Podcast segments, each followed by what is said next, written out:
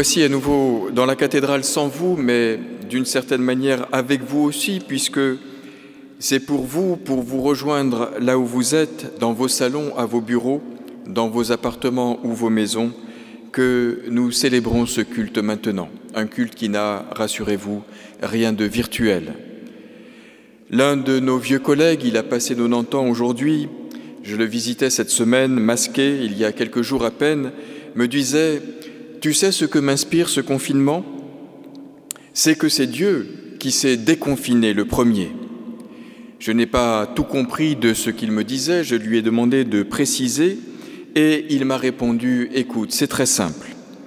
En se révélant à Moïse et aux enfants d'Israël, il s'est une première fois déconfiné de son ciel, il s'est découvert en venant à la rencontre de son petit peuple d'esclaves qui étouffait sous la férule des Égyptiens.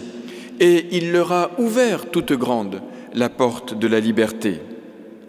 En Jésus-Christ, il s'est fait plus proche encore en devenant l'un d'entre nous, mais pas n'importe lequel d'entre nous, puisqu'il a brisé toute distanciation sociale et religieuse, bravant les règles de pureté rituelle, ouvrant la barrière si longtemps fermée entre Israël et la Samarie, entre Israël et la Syrophénicie, entre Israël et les nations.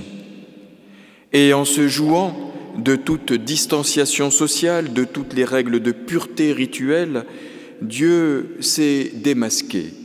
Il nous a dévoilé son vrai visage, de Dieu tout proche avec nous, qui accompagne et qui rejoint chacun, chacune d'entre nous exactement là où il est. Alors mon vieil ami m'a beaucoup inspiré et qu'il en soit ici remercié. Il s'appelle Jean-Marc Drouin. Nous conduisons ce culte, Emmanuel Fuchs et moi-même, tous les deux pasteurs de l'Église protestante de Genève, et nous remercions évidemment celles et ceux qui sont à nos côtés, Vincent Tevna qui tient les orgues de la cathédrale Saint-Pierre, Serge Hilg, directeur de Vox Peregrina qui tient son pupitre de chantre, et bien sûr Souyoun Pernaud, notre réalisatrice. Ensemble, nous nous tournons maintenant vers le Seigneur par la prière, puis par le chant. Étant donné que nous n'avons pas pu nous rassembler dans cette cathédrale la semaine dernière pour le dimanche de la Réformation, nous ouvrons ce culte avec le vieux psaume que Luther et Bach ont mis en musique et qui est devenu en quelque sorte l'hymne des réformés à travers le monde. Vous en avez d'ailleurs entendu la mélodie jouée en introduction à ce culte par Vincent Tevna. Les paroles, vous le savez sans doute, sont adaptées du psaume 46 que nous vous proposons maintenant dans une traduction récente, quelques versets. Dieu est pour nous l'abri, le refuge et le courage dans la tempête, le soutien toujours renouvelé dans la détresse. De quoi, de qui aurions-nous peur? Le Seigneur des univers s'est rapproché de nous. Il est entré dans l'histoire et il est d'âge en âge un rempart pour son peuple. Et c'est ce psaume que nous écoutons maintenant chanter, interprété par Serge Hilg.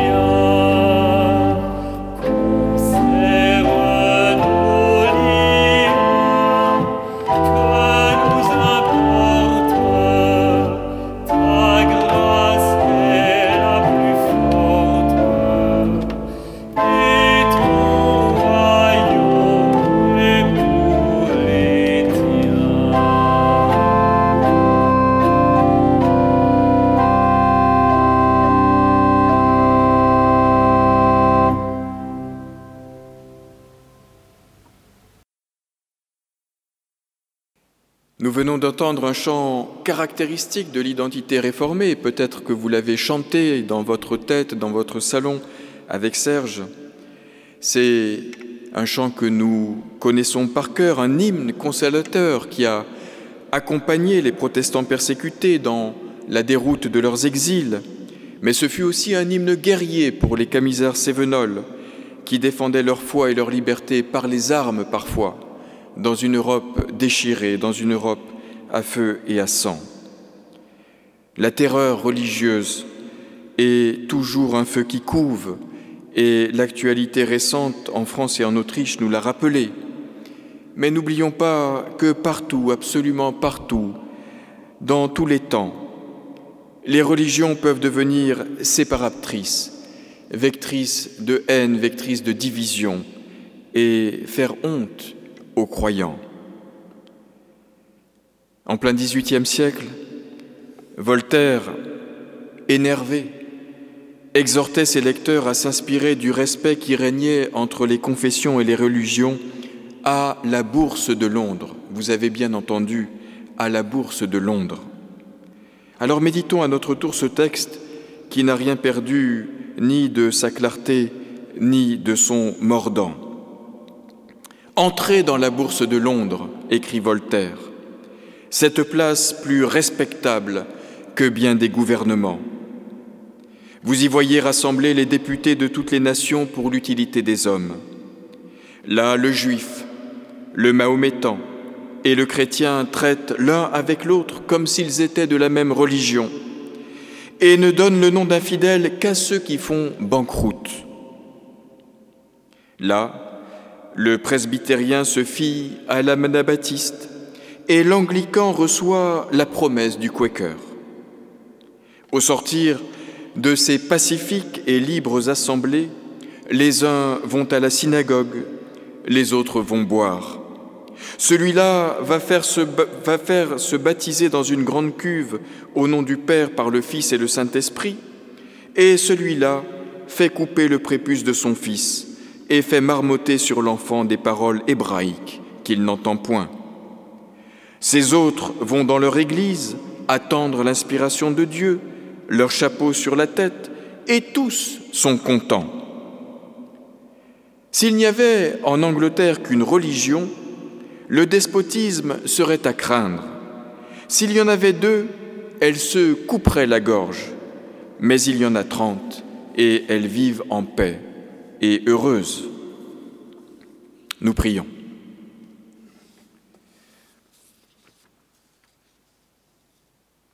Père, Père de qui le Fils a été condamné à mort par un tribunal religieux, nous t'en prions. Délivre-nous du malheur de faire du mal. Père, Père de qui le Fils a exposé sa vie aux rigueurs de la rumeur, délivre-nous du malheur de dire du mal. Père, Père de qui le Fils a rompu avec les coutumes les plus solidement établies, délivre-nous du malheur de l'excès de zèle et de préférer les ronrons de l'habitude au grand vent de la réforme. Père, Père de qui le Fils s'est approché des mal-aimés, délivre-nous du malheur de mal Père, Père de qui le Fils a pardonné jusqu'aux impardonnables, délivre-nous du malheur de ne rien pardonner. Amen.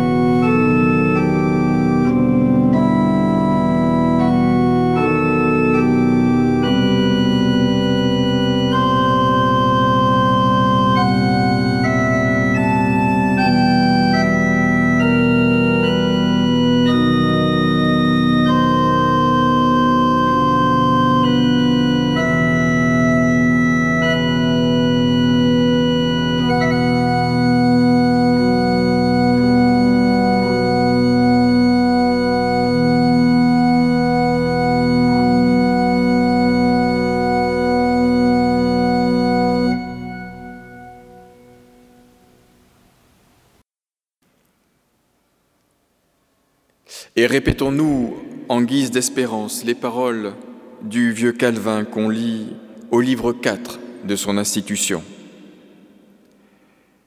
Nous ne pouvons plus être condamnés par nos péchés puisque Jésus-Christ nous en a délivrés en les prenant sur lui, comme s'ils avaient été les siens.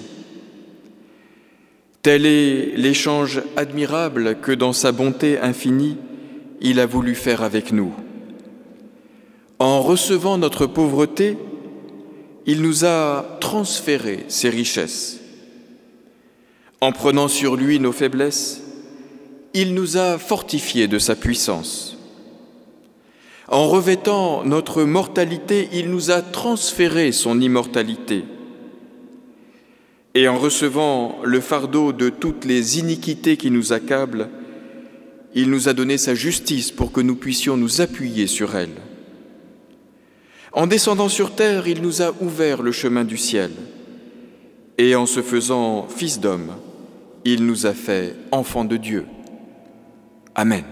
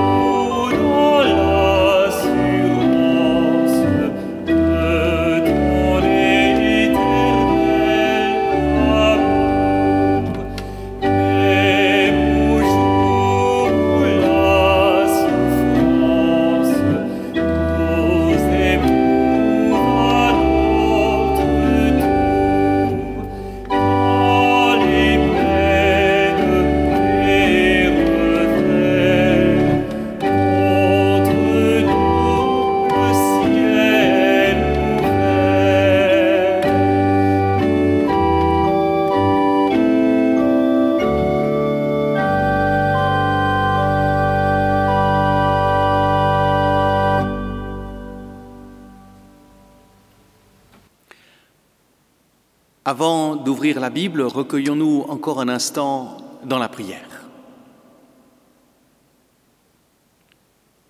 Seigneur, parfois notre foi est fatiguée. Elle est un peu comme une lampe sans huile, menacée de s'éteindre. Mais ton amour est une réserve inépuisable. Par ton pardon, accorde-nous de puiser à la source de l'Évangile pour raviver notre flamme, ranimer notre foi, réveiller notre espérance. Amen. Nous lisons dans l'Évangile de Jésus-Christ selon Saint Matthieu au chapitre 25. Alors, il en sera du royaume des cieux comme de dix jeunes filles qui prirent leurs lampes et sortirent à la rencontre de l'époux. Cinq d'entre elles étaient insensées et cinq étaient avisées. En prenant leur lampe, les filles insensées n'avaient pas emporté d'huile. Les filles avisées, elles, avaient pris avec leur lampe de l'huile dans des fioles. Comme l'époux tardait, elles s'assoupirent toutes et s'endormirent. Au milieu de la nuit, un cri retentit. Voici l'époux, sortez à sa rencontre. Alors toutes ces jeunes filles se réveillèrent et apprêtèrent leurs lampes. Les insensés dirent aux avisés Donnez-nous de votre huile, car nos lampes s'éteignent. Les avisés répondirent Certes pas, il n'y en aurait pas assez pour nous et pour vous. Allez plutôt chez les marchands et achetez-en vous, pour vous. Pendant qu'elles allaient en acheter, l'époux arriva. Celles qui étaient prêtes entrèrent avec lui dans la salle des noces et l'on ferma la porte. Finalement, arrivent à leur tour les autres jeunes filles qui disent ⁇ Seigneur, Seigneur, ouvre-nous !⁇ Mais il répondit ⁇ En vérité, je vous le déclare, je ne vous connais pas. Veillez donc, car vous ne savez ni le jour, ni l'heure. Avec ce texte, nous voilà plongés dans une scène de la vie quotidienne. C'est le principe même des paraboles. Ici, des jeunes filles vont à la rencontre de l'époux qui y arrive. Scène ordinaire. Mais cette fois-ci, l'attente est plus longue que d'habitude. Peut-être une histoire de dot qu'il faut encore régler à la dernière minute, que sais-je. Et toutes les filles finissent donc par s'endormir. Parmi elles, cinq sont décrites comme avisées ou sages, les autres comme insensées. Et seules les sages finiront par entrer dans la salle des noces, car elles avaient assez d'huile. Et la conclusion, c'est que nous sommes invités à veiller. Seulement, il y a un problème, car le fil de cette parabole n'est pas logique. J'aurais volontiers compris cette conclusion si les sages étaient restés sagement éveillés pendant que les autres dormaient. Mais toutes s'endorment de la même manière. Et puis, excusez-moi, mais celles qui sont décrites comme sages se comportent en vrai chipie à l'égard des cinq autres, bien loin de l'image exemplaire de la charité chrétienne. Et puis, il y a encore un autre indice qui devrait nous alerter. Le texte nous dit que le royaume des cieux est comparable aux dix jeunes filles, et pas seulement aux cinq sages. Alors il nous faut creuser.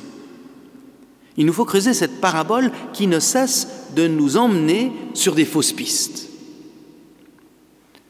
Cette parabole, comme tout le chapitre 24 qui la précède, interpelle la première Église face à l'incertitude du temps présent. Ces premières communautés attendent le retour imminent du Christ, mais cette attente se prolonge. Alors, face à cette incertitude, le risque pourrait être celui de vouloir absolument être affirmatif, de savoir, de calculer quand sera le jour J. Combien de temps cette attente va encore durer? Et l'on peut imaginer que beaucoup devaient prétendre pouvoir apporter à cette question une réponse catégorique. Mais l'Évangile nous invite à la prudence, car c'est impossible de le dire. Nul ne sait ni le jour ni l'heure. Inutile de chercher à savoir à tout prix. Et c'est bien pourquoi il faut veiller. Plutôt que de s'accrocher à de fragiles certitudes, il faut faire le pari de l'attente confiante. Mais veiller, on le voit, est un exercice difficile. La parabole le montre en soulignant que toutes finissent par s'endormir. Insensé comme sage. Alors, est-ce que cela voudrait dire que nous devrions être sans cesse sur le qui-vive, constamment en éveil, de peur de manquer pendant notre sommeil un signe que le Seigneur pourrait nous faire? Est-ce vraiment ce que, ce que le Seigneur exige de nous? Je ne le pense pas. Car dormir, je ne vous apprends rien, est essentiel pour notre bonne harmonie, notre équilibre. Et dans la Bible, on le voit, il y a plusieurs sortes de sommeil. Il y a celui de Jésus dans la tempête, un sommeil de confiance et de paix. Il y a aussi le sommeil des disciples le soir de la Passion à Gethsemane, un sommeil de peur, de fuite. Alors le cœur de cette parabole, me semble-t-il, ne tourne pas tant autour de la question du sommeil, car toutes sont logées à pareille enseigne, qu'autour de la question de l'huile. L'huile, dans la Bible, elle peut être alimentaire, cosmétique, pharmaceutique, liturgique. Elle porte évidemment en elle une très forte connotation symbolique. On peut assimiler l'huile à la grâce qui nous est donnée, cet amour de Dieu qui permet d'éclairer notre vie. Mais là encore, cette parabole semble nous conduire dans une impasse. Car cela voudrait-il dire qu'il n'y en a pas assez pour tout le monde? Que seule la moitié peut entrer dans cette proximité de Dieu? Cela semble tellement contraire à tant d'autres passages de l'Évangile qui nous parlent de cet amour sans limite. Pensez encore à l'histoire d'Élie et à l'huile qui se renouvelle sans fin. Observons du reste cette parabole. Ce n'est pas tant parce qu'elles n'ont pas d'huile que les filles insensées ne peuvent entrer dans la salle des noces, mais bien plutôt parce qu'elles sont finalement parties ailleurs pour en chercher. Et quand, l'époux arrive, elles ne sont plus là. Être là, être là dans l'attente confiante voilà bien ce qui nous est demandé, que l'on soit sage ou insensé, ou certainement les deux en même temps, que l'on ait de l'huile ou pas, que l'on sommeille ou non. Il faut demeurer dans le désir de cette rencontre. L'huile, c'est finalement ce qui me permet de dormir avec confiance et de tenir dans la distance. Veiller n'est donc pas à comprendre comme une incitation à rester constamment dans une forme d'attente angoissée, tel le guet sur le qui-vive, mais une invitation à entretenir son huile. Alors il nous faut réfléchir à ce que peut vouloir dire entretenir son huile. Et je dois bien avouer qu'une nouvelle fois, la Bible m'a frappé par sa capacité à nous rejoindre dans ce que nous vivons. La période que nous traversons est inédite, anxiogène à bien des égards. Elle malmène notre mode de vie et nous prive de tout ce qui donne de la saveur à la vie, de la profondeur. Au printemps dernier, nous avons tous joué le jeu avec l'espoir que cette dramatique parenthèse se referme bien vite. Et puis, me voilà à nouveau à prêcher devant une cathédrale vide, à vivre confinés, à garder nos distances les uns des autres, et cette fois-ci, avec cette angoisse, en plus de ne plus trop savoir combien de temps cela va durer. Et si après la deuxième vague, nous ne devrons pas encore en affronter une troisième. Devant une telle incertitude, il n'est pas facile de ne pas se décourager, de ne pas déprimer, ou tout simplement de ne pas être inquiet pour son travail ou sa santé ou celle de nos proches. Et il va falloir, frères et sœurs, apprendre à tenir, à durer. Il va falloir tenir bon. Il va falloir entretenir son huile. Entretenir son huile, pour moi, c'est entretenir ma relation avec le Christ, ma vie spirituelle, ma richesse intérieure. Et le Christ n'est pas indifférent à ce qui nous arrive, aux ténèbres que nous traversons, aux doutes qui nous assaillent. La parabole le souligne du reste par le fait que c'est au plus sombre de la nuit que l'époux arrive. Et c'est d'abord une voix qui se fait entendre, réveillant les jeunes filles, littéralement les ressuscitant, nous dit le texte, les remettant sur pied. Et c'est alors que la différence s'opère entre les sages et les insensés. Les insensés n'ont pas su entretenir leur huile, parce qu'au jour du bonheur, elles n'ont pas pris garde peut-être suffisamment aux bénédictions de Dieu. Par manque de réserve de bénédiction, elles ne peuvent entendre et bénéficier de cet appel à la vie. Si elles avaient été dans cette relation de confiance, elles auraient pu tout simplement rester là, malgré l'obscurité et leur manque d'huile, avec cette confiance que le Seigneur les aurait accueillies malgré tout. Mais elles sont parties ailleurs, en urgence, en panique, chez quelques marchands de bénédiction à bon marché. Certes, elles avaient commencé par demander l'aide de leurs consoeurs. Et le refus des sages de partager nous surprend, nous dérange. Mais il faut bien admettre que dans la vie, il y a des choses qu'on ne peut pas forcément partager. À un moment donné, chacun, chacune se retrouve face à soi-même. Même nos proches, malgré tout leur amour, ne peuvent vivre à notre place ce que nous vivons. On ne peut espérer pour les autres, on ne peut pas croire pour les autres. À un moment, il est de notre responsabilité personnelle d'entretenir son huile en assimilant les bénédictions de Dieu au quotidien. Face à tout ce que nous entendons, face à tant de discours contradictoires de ceux qui prétendent pourtant savoir, devant cette tension entre économie et santé publique, difficile de savoir à qui et à quoi se raccrocher. Difficile aussi de tenir dans la distance quand on mesure que les fêtes de Noël elles-mêmes semblent compromises.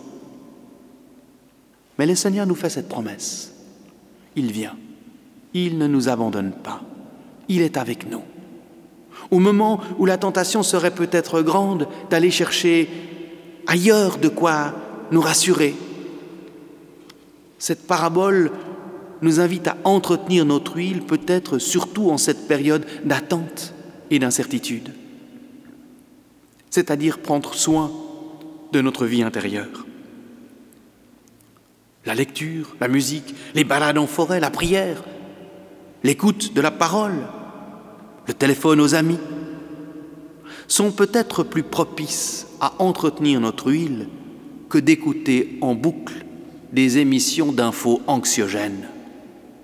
Car faut-il le rappeler, nul ne sait ni le jour ni l'heure. C'est dans la confiance que nous devons avancer, confiance dans ce Christ qui marche à nos côtés.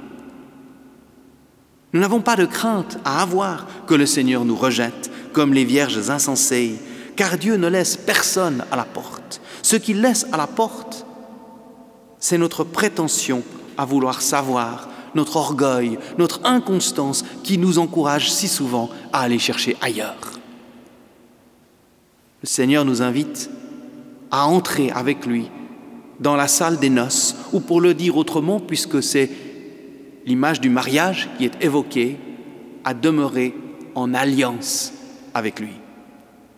Cela nous est donné. L'amour de Dieu est gratuit, il est pour chacun, il est surabondant, mais c'est à nous de l'entretenir.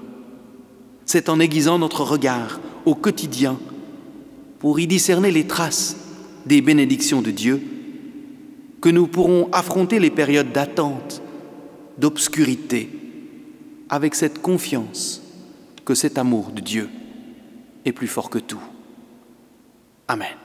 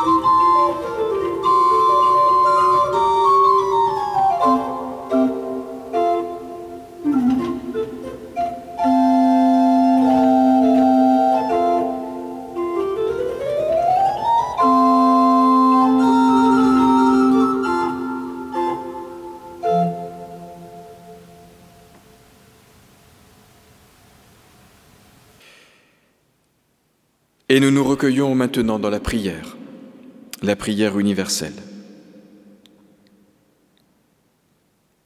Dieu notre Père, nous te louons et te bénissons pour celles et ceux qui exercent le ministère de veille dans les hôpitaux, les EMS, les cliniques et les maisons de convalescence. Renouvelle en chacun et chacune force et courage dans ce temps difficile où ils se retrouvent sur la ligne de front. Nous te louons et nous te bénissons pour celles et ceux qui consacrent leur jour et pas mal de leur nuit au bien-être de tous, que ce soit en s'engageant dans le monde associatif ou politique, pour des causes qui concernent le présent et l'avenir du monde habité. Nous te louons et nous te bénissons pour nos artistes qui cultivent, entretiennent et transmettent le patrimoine immatériel de l'humanité. Nous te louons pour nos chercheurs et nos scientifiques qui, en accroissant la connaissance, accroissent aussi la durée et la qualité de nos vies. Nous te louons et nous te bénissons pour les maîtres et les enseignants qui élèvent nos enfants et les instruisent. Nous te louons et nous te bénissons pour celles et ceux qui œuvrent sans relâche partout à travers le monde, quelle que soit leur religion, la couleur de leur peau, leur position sociale, pour que notre terre ne devienne pas un enfer, mais un lieu où domine la paix, l'altruisme, la curiosité, l'intelligence de l'autre, la douceur et la patience. Nous t'en prions dans le nom de ton Fils Jésus-Christ, dont les disciples, tout comme nous, ne savaient pas prier comme il faut, et qui leur a enseigné cette prière qui traverse les cœurs, les temps, les espaces, et monte de la terre jusqu'au ciel. Notre Père qui es aux cieux, que ton nom soit sanctifié, que ton règne vienne, que ta volonté soit faite sur la terre comme au ciel. Donne-nous aujourd'hui notre pain de ce jour. Pardonne-nous nos offenses, comme nous pardonnons aussi à ceux qui nous ont offensés. Et ne nous laisse pas entrer en tentation, mais délivre-nous du mal, car c'est à toi qu'appartiennent le règne, la puissance et la gloire pour les siècles des siècles. Amen.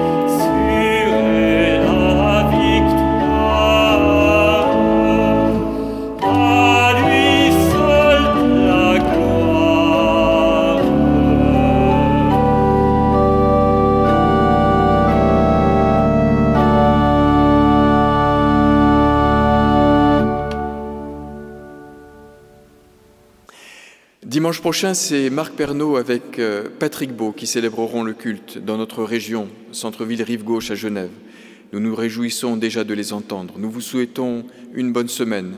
Vous pouvez aussi rejoindre je cherche Dieu.ch qui est l'évangile en ligne et qui vous accompagne dans tout ce temps de confinement régulièrement ainsi que les sites internet de nos paroisses et de l'Église protestante de Genève. Que Dieu vous bénisse et vous garde qu'il fasse rayonner sur vous son visage et qu'il vous donne sa paix. Dans le nom du Père, du Fils et du Saint-Esprit. Amen.